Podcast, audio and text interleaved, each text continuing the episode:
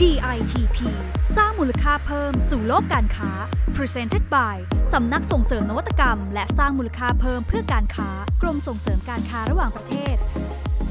เมื่อโลกแฟชั่นเปลี่ยนแปลงแบบติดสปีด อยากอยู่ให้รอด ดีไซเนอร์ไทยต้องปรับตัวอย่างไร ไปค้นหาโอกาสทางธุรกิจจากอัตลักษณ์ไทย กับผมสุริยะคุดพันธ์และแขกรับเชิญพิเศษ คุณเอกทองประเสริฐ สวัสดีครับคุณผู้ฟัง วันนี้เรามาอยู่กับแขกรับเชิญคนพิเศษครับ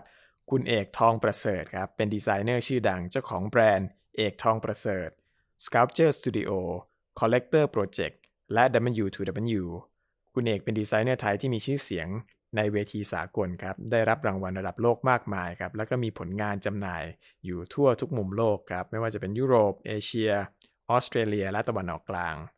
และใน EP นี้เราชวนคุณเอกมาแลกเปลี่ยนมุมมองของโลกแฟชั่นที่เปลี่ยนไปครับ ความท้าทายใหม่ที่ดีไซเนอร์ไทยจะต้องรับมือครับ สวัสดีครับคุณเอกครับ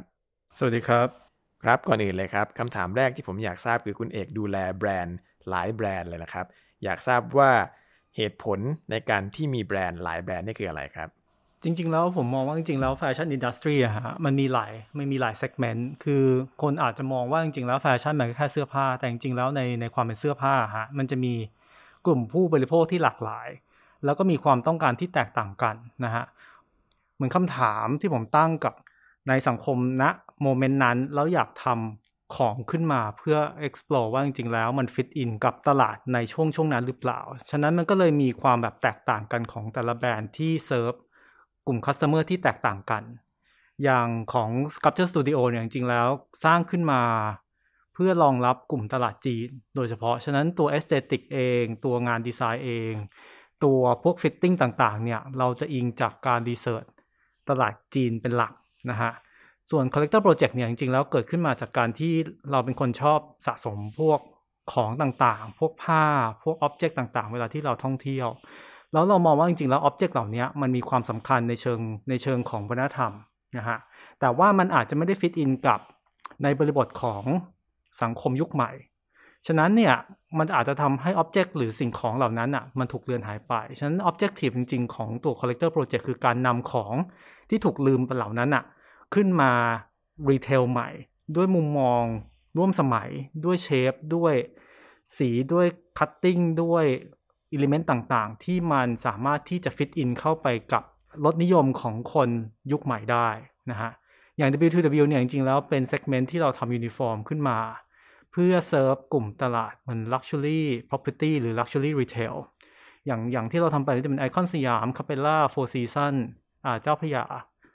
ซึ่งจริงๆแล้วเรามองว่าจริงๆแล้ว เราเป็นคนชอบ storytelling แล้วหนึ่งในตัวแบรนด์ storytelling อะมันคือยูนิฟอร์มมันคือ soft element ที่ที่ค่อนข้าง direct กับตัว customer มากที่สุดนะฮะในตัวของในตัวของ branding ของ property เนี่ยจริง ๆ แล้วเราก็เลยแบบว่าเข้าไปช่วยในการแบบ เหมือนสร้าง story ของตัวแบรนด์เนี่ยผ่านตัวยูนิฟอร์มให้กับลูกค้านะฮะ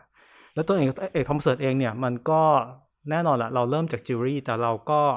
เหมือนพัฒนาตัวเสื้อผ้าให้มันเป็นแบบเหมือนยูนิฟอร์ม เหมือนกับเป็น workwear ที่มันสามารถที่จะใส่ในชีวิตประจำวันมากขึ้น แล้วอาจจะมีการปรับจากตัวที่มันเป็นแบบ occasion wear ที่เป็นพวก evening เนี่ย เนื่องจากว่าพอสถานการณ์โควิดมาปั๊บเรารู้สึกว่าจริงๆแล้วโลกหลังจาก post covid เนี่ยมันจะเปลี่ยนไปโดยสิ้นเชิงนะฮะเรื่อง mindset ของคนเรื่องของวิถีชีวิตของคน ฉะนั้นเราก็มีการปรับเปลี่ยนแบรนด์โดยเฉพาะ Ek Thongprasert เนี่ยกำลังอยู่ในช่วงที่ปรับเปลี่ยนอยู่ครับธุรกิจแฟชั่นเนี่ยเปลี่ยนแปลงไปมากเลยทีเดียวครับ ด้วยปัจจัยต่างๆ เช่นโซเชียลเน็ตเวิร์กพฤติกรรมของผู้บริโภค ที่เปลี่ยนไปเทคโนโลยี และความใส่ใจเรื่องสิ่งแวดล้อม สิ่งต่างๆ เหล่านี้เนี่ยส่งผลกระทบ ต่อการทำงานของแบรนด์ และคุณเอกเนี่ยปรับตัวแบรนด์ที่คุณเอกดูแลอย่างไรบ้างครับผมมองว่าจริงๆ แล้วการปรับตัวของแบรนด์นะฮะมันก็คือว่าเราอาจต้องหา segment ในในธุรกิจ segment ใหม่ๆ เพิ่มขึ้นมา คือเมื่อก่อนเราอาจจะ depend on ออฟไลน์อย่างเดียว เราอาจจะ depend on เรามี shop ใน department store หรือว่า shop ที่มันเป็นแบบเหมือนฝากขายที่ใดที่หนึ่ง แต่ในปัจจุบันมันอาจจะไม่ใช่เนื่องจากว่าเหมือน traffic คือคือกฎเกณฑ์ของของรัฐบาล มันก็จะมีการเปลี่ยนไปเช่นอยู่ดีๆ มีการปิดห้างขึ้น 1 เดือนปั๊บปัญหาคือว่าเราจะหา income เข้ามาได้ยังไง ฉะนั้นออนไลน์มันก็จะเป็นอีก subject หนึ่งที่ค่อนข้างทุกคนรู้อยู่แล้วแหละว่ามันต้องทำแต่ว่าการทำออนไลน์ยังไงให้ success อันนี้เราก็ต้องมานั่งศึกษาอีกว่า ลูกค้าจะเข้ามายังไง คือตอนนี้ออนไลน์มันเหมือนกับ ของบน shelf ในห้างสรรพสินค้าฮะคือเราเข้าไปปั๊บเราไม่รู้ว่าจะ pick up อะไรก่อน เราจะไปดัก traffic ตรงไหนได้อย่างไร ฉะนั้น fashion brand หลาย ๆ fashion brand ต้องปรับตัวในการทำความเข้าใจในเชิงของการ communication มากขึ้น ในการทำแพลตฟอร์มให้มี experience เดียวกับตัวออฟไลน์ให้ได้ นอกจากนี้คือการหาตลาดต่างๆ oversea เนี่ยก็ค่อนข้างน่าสนใจเนื่องจากว่าเหมือนกับพวก social media ต่าง ๆ ในปัจจุบันเนี่ยมันทำให้ เหมือนโลกของของเราเนี่ยเล็กลง คือเราสามารถที่อยู่ดี เราไปซื้ออ่าซื้อ ad หรือซื้อสปอนเซอร์ในในตลาดในต่างประเทศได้ผ่าน IG หรือผ่าน Facebook หรือผ่านแพลตฟอร์มอื่นๆได้เนี่ยเราอาจจะค้นพบกลุ่มเซกเมนต์ของของลูกค้ากลุ่มใหม่ก็ได้ โดยโดยที่เมื่อก่อนเราอาจจะไม่ได้คำนึงถึงเลยนะฮะตัวนี้อาจจะเป็นอีกอีกหนึ่งปัจจัยขึ้นมา ฉะนั้นในการปรับตัวของของการทำธุรกิจเนี่ยก็คือว่าพยายามหาเหมือน ความเป็นไปได้ที่มีความหลากหลายมากขึ้นในการทำธุรกิจ อย่าจำกัดตัวเองว่า ฉันจะเปิดร้านอยู่ตรงนี้แล้วฉันจะเปิดร้านต่อไป เพราะว่ามันเป็นการฝืนธรรมชาติของมนุษย์ในปัจจุบันนะฮะคือถ้าเขาไม่เดินคือเขาก็จะไม่เดิน ฉะนั้นแพลตฟอร์มในปัจจุบันเนี่ยมันมีการทำอะไรที่มันมีความแบบน่าสนใจมากขึ้น เช่นอยู่ดีไลฟ์ขายของ ซึ่งเมื่อก่อนเราเอาอาจจะแบบอะไรคือการไลฟ์ขายของเราอาจจะไม่ใช่ แต่ในปัจจุบันมันก็คือแบบ มันถูก force กลายๆให้เราแบบเริ่มต้องความความเข้าใจในในธรรมชาติของตรงนี้ขึ้นมา แต่ไลฟ์ขายของยังไงให้มันไม่เหมือนไลฟ์ขายของที่มันราคาถูก เนื่องจากว่าพอเราทำสินค้าแฟชั่นเนี่ยสินค้ามันอาจจะมีราคาสูงฉะนั้นเวลาที่ผู้ชมเข้ามาปับ๊บเมื่อเมื่อเวลาที่เขาเห็นอิเลเมนต์บางอย่าง ที่มันสอดคล้องกับการขายของราคาถูก เช่นราของชิ้นละร้อยสองร้อยเขาอาจจะมีความเข้าใจไปเลยว่าอันนี้คือขายของราคาถูก เวลาที่เรา เหมือนเสนอราของราคาแพงเข้าไปปั๊บเขาก็จะแบบเหมือนเหมือนมันคอน FLICT ของ experience เกิดขึ้น ฉะนั้นเราต้องความเข้าใจทุก element ที่มันอยู่ในแบบเหมือน subconscious ของลูกค้าให้ได้ เช่น เราจะไลฟ์ขายของยังไง ให้มันได้ experience เดียวกับเวลาที่เราอยู่หน้าร้าน ฉะนั้นตรงนี้มันคือการปรับตัวขนาดใหญ่เลยสำหรับ fashion brand ที่ต้องทำความเข้าใจแบบ demographic ใหม่ทั้งหมด ว่าแล้วเราต้องต้องใช้ใครในการพูด เราต้องใช้ tone voice tone ยังไงในการสื่อสารออกไป เมื่อเราไม่สามารถที่จะอยู่หน้าลูกค้าได้แล้วพูดสิ่งที่เราเคยพูดมาก่อน ฉะนั้นสิ่งเหล่านี้เราต้องปรับตัวใหม่ทั้งหมด ครับ แล้วปัจจัยต่างๆ ที่เปลี่ยนไปตามที่คุณเอกเล่ามาเนี่ยครับ ส่งผลกระทบต่อกระบวนการทำงานสร้างสรรค์ของคุณเอกอย่างไรบ้างครับ คือหลังๆมาเราจะให้ความสำคัญกับในเชิงของของ mindset ที่มันมีความแบบมีความ politics มากขึ้น เนื่องจากว่าอ่าคือโลก ช่วงโควิดเนี่ยสิ่งที่ตามมาคือว่าเหมือนคนจะ concern เรื่องของแบบ social movement ค่อนข้างมาก เนื่องจากว่ามันมันมันส่งผลกระทบมาเรื่อยๆนะตั้งแต่ Me Too ตั้งแต่ก่อนโควิด มาถึงเรื่องของ George Floyd ก็คือว่า Black Lives Matter ฉะนั้นเรื่องของ ethnic issue เรื่องของ skin tone เรื่องของ body shaming เรื่องของ bullying ทั้งหลายเนี่ย มันเลยถูกกลั่นออกมา มันกลายเป็น mindset ของเจนที่เรียกว่า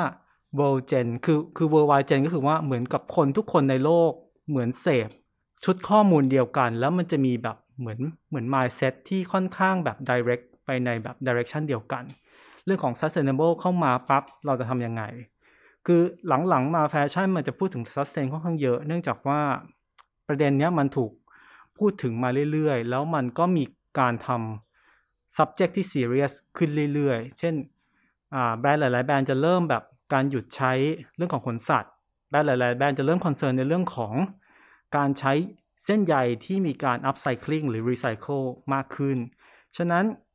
ผมมองว่าการทำธุรกิจแฟชั่นในปัจจุบันนะมันจะไม่เหมือนกับแฟชั่นที่พูดถึง luxury อย่างเดียว ที่บอกว่าฉันมีตัวนี้แล้วฉันฉันเก๋ฉันฉัน up class ได้แฟชั่นในปัจจุบันมันจะมีคำคำหนึ่งที่ขึ้นมาคือ caring caring ตัวนี้มันคือ caring กับกับโลก caring กับ กับเพื่อนมนุษย์ในโลกที่ต้องประสบปัญหาจาก fast fashion ที่ก่อขึ้นมาในการเรื่องของอปัญหาการใช้แรงงานในบังกลาเทศนะฮะที่ค่อนข้างแบบบูมมากๆในแบบหลายเป็นเป็นสิบปีที่ผ่านมาเนี่ยฉะนั้นเนี่ยมันจะมีแบรนด์หลาย ๆ แบรนด์ที่เริ่มพูดในเรื่องของ caring ขึ้นมาว่า ซื้อสินค้าของฉัน มันดียังไง มันมีเทคโนโลยีที่มัน support ยังไง ให้โลกมันน่าอยู่ขึ้น อย่างแบรนด์ที่จะยกขึ้นมาเช่น Pangaia เนี่ยซึ่งเป็นแบรนด์ที่น่าสนใจที่เวลาที่เข้าไปศึกษาปั๊บเขาจะมีเรื่องของ R&D ค่อนข้างเยอะ Research and Development เนี่ยสำคัญสำหรับ fashion brand ยุคใหม่นะฮะ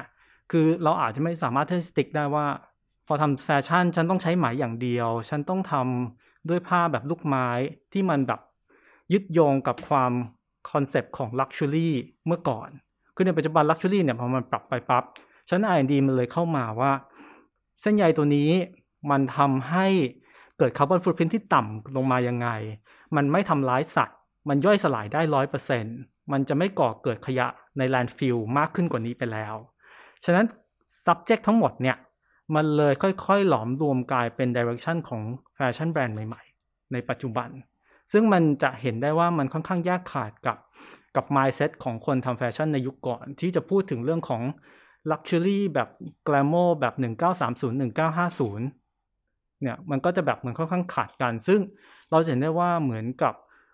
ลูกค้าที่เป็น Gen Z กับ Gen Y เนี่ยจะจะค่อนข้าง concern กับเรื่องของแบบ sustain movement social movement ในขณะเดียวกันที่เป็น baby boomer กับ Gen X เนี่ยอาจจะ concern ในเรื่องของแบบ image ที่ฉันต้องได้ในสังคมอยู่ ฉะนั้นเนี่ยมันเลยกลายเป็นแบบ เหมือนช่วงเวลาที่มีการแบบแบ่งแยกกันของของแบรนด์และ customer ค่อนข้างชัดมากขึ้นเรื่อยๆ ครับทีนี้ผมขอถามถึงเรื่องการนำอัตลักษณ์ท้องถิ่นมาใช้ในงานออกแบบของคุณเอกนะครับ หรือว่า localization เนี่ยปรากฏอยู่ในงานออกแบบเสื้อผ้าของคุณเอก เช่นการนำยันเนี่ยมาใช้เป็นกราฟิก บนเสื้อผ้า ก่อนที่แบรนด์ระดับโลกอย่าง Supreme เนี่ยจะทำในแบบเดียวกัน จนเป็นที่หาไปทั่วโลกนะครับ ผมอยากทราบว่าเบื้องหลังไอเดียนี้มาจากไหนครับ คือผมอาจขอขยายความคำว่า localization ก่อนนะฮะ จริงแล้ว localization เนี่ยเป็นเป็นแนวคิดที่ผมค่อนข้างให้ความสนใจในช่วงปีหลังๆ เนื่องจากว่าเราจะเห็นได้ว่าพอมันปีโควิดเกิดขึ้นเนี่ย สิ่งที่ตามมาก็คือว่า โดยเฉพาะอย่างยิ่งในกรุงเทพมหานครหรือในประเทศไทยเนี่ย เราเป็นประเทศที่มีนักท่องเที่ยวสูงที่สุดในโลก ติดต่อกันหลายปีนะฮะสิ่งที่เกิดขึ้นก็คือว่าเรามีธุรกิจที่ based on tourist 100% อยู่หลายที่มาก ตั้งแต่ข้าวสารนานา หรือแม้แต่บางห้างสรรพสินค้าที่ depend on tourist 80% up สิ่งที่เกิดขึ้นก็คือว่าเวลามันมี factor ที่มัน unpredictable ขนาดโควิดเกิดขึ้นเนี่ย สิ่งที่ตามมาคือว่า tourist หายไปเกือบร้อยเปอร์เซ็นต์สิ่งที่ตามมาต่อมาคือว่าการ collapse หรือการพังทลายของธุรกิจ แนวที่ depend on tourist เนี่ย เกิดขึ้น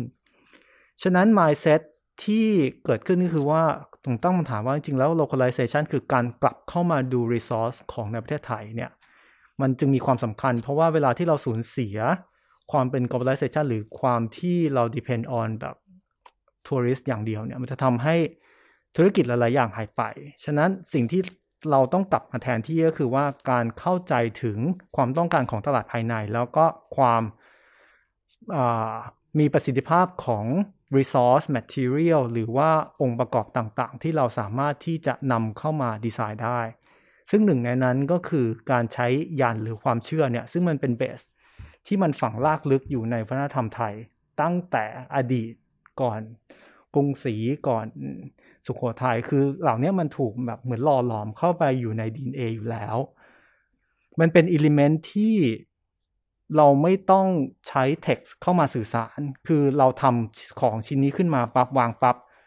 ทุกคนหนึ่งร้อยเปอร์เซ็นเข้ามารับรู้เลยว่าคืออะไร ซึ่งอันเนี้ยมันคือสิ่งที่มันอยู่ในแบบเหมือน subconscious ของทุกคนอยู่แล้ว ซึ่งอันเนี้ยมันเลยแบบค่อนข้าง strong ในการที่อยู่ดีหยิบ element ที่เขาไม่เข้าใจมาแล้วมาทำงานต่อ ซึ่งจริงแล้วภายใต้ตัว Collector Project เนี่ย มันมีความหลากหลายของ Material คือเราชู ชูความสำคัญของ Material ขึ้นมาเหนือตัว shape และฟอร์ม เนื่องจากว่าเรามองเห็นว่าคือ Material ที่เราหยิบยกขึ้นมาเนี่ย มันมี sub context อยู่ มันมีสิ่งที่คนเห็นแล้วเข้าใจทันที มันมีการใช้ผับผ้าเขาเรียกว่า tea towel หรือว่าผ้าเช็ดจานเนี่ย ซึ่งมันมีปริ้นกราฟิกตั้งแต่แบบ 1920 1930 ไล่ขึ้นมา ซึ่งอันเนี้ยคนทั่วโลกเห็นก็เข้าใจเพราะว่าทุกคนอยู่ในครัวอยู่แล้ว บาง element อาจจะเห็นแล้วเข้าใจในในพื้นที่เช่นยันอย่างเงี้ยคือยันประเทศไทยก็อาจจะเป็นร้อยเปอร์เซ็นของคนในประเทศเห็นแล้วเข้าใจ อาจจะมีแค่ยี่สิบสามสิบเปอร์เซ็นของ tourist เห็นแล้วเข้าใจเนื่องจากว่าเหมือนเขาเข้ามาเที่ยวปั๊บเขาไปเที่ยววัดเขามาสักยันตามแองเจลิน่าโจลี่ที่มาสักกับอาจารย์หนูฉะนั้นเข้าใจว่า element เหล่านี้มันมีความเท่ มันมีความแบบ cool ของแบบของไทเนสอยู่ เขาก็เลยเข้าใจ แต่ว่าบางทัวริสอาจจะไม่เข้าใจ เนื่องจากว่าเขามา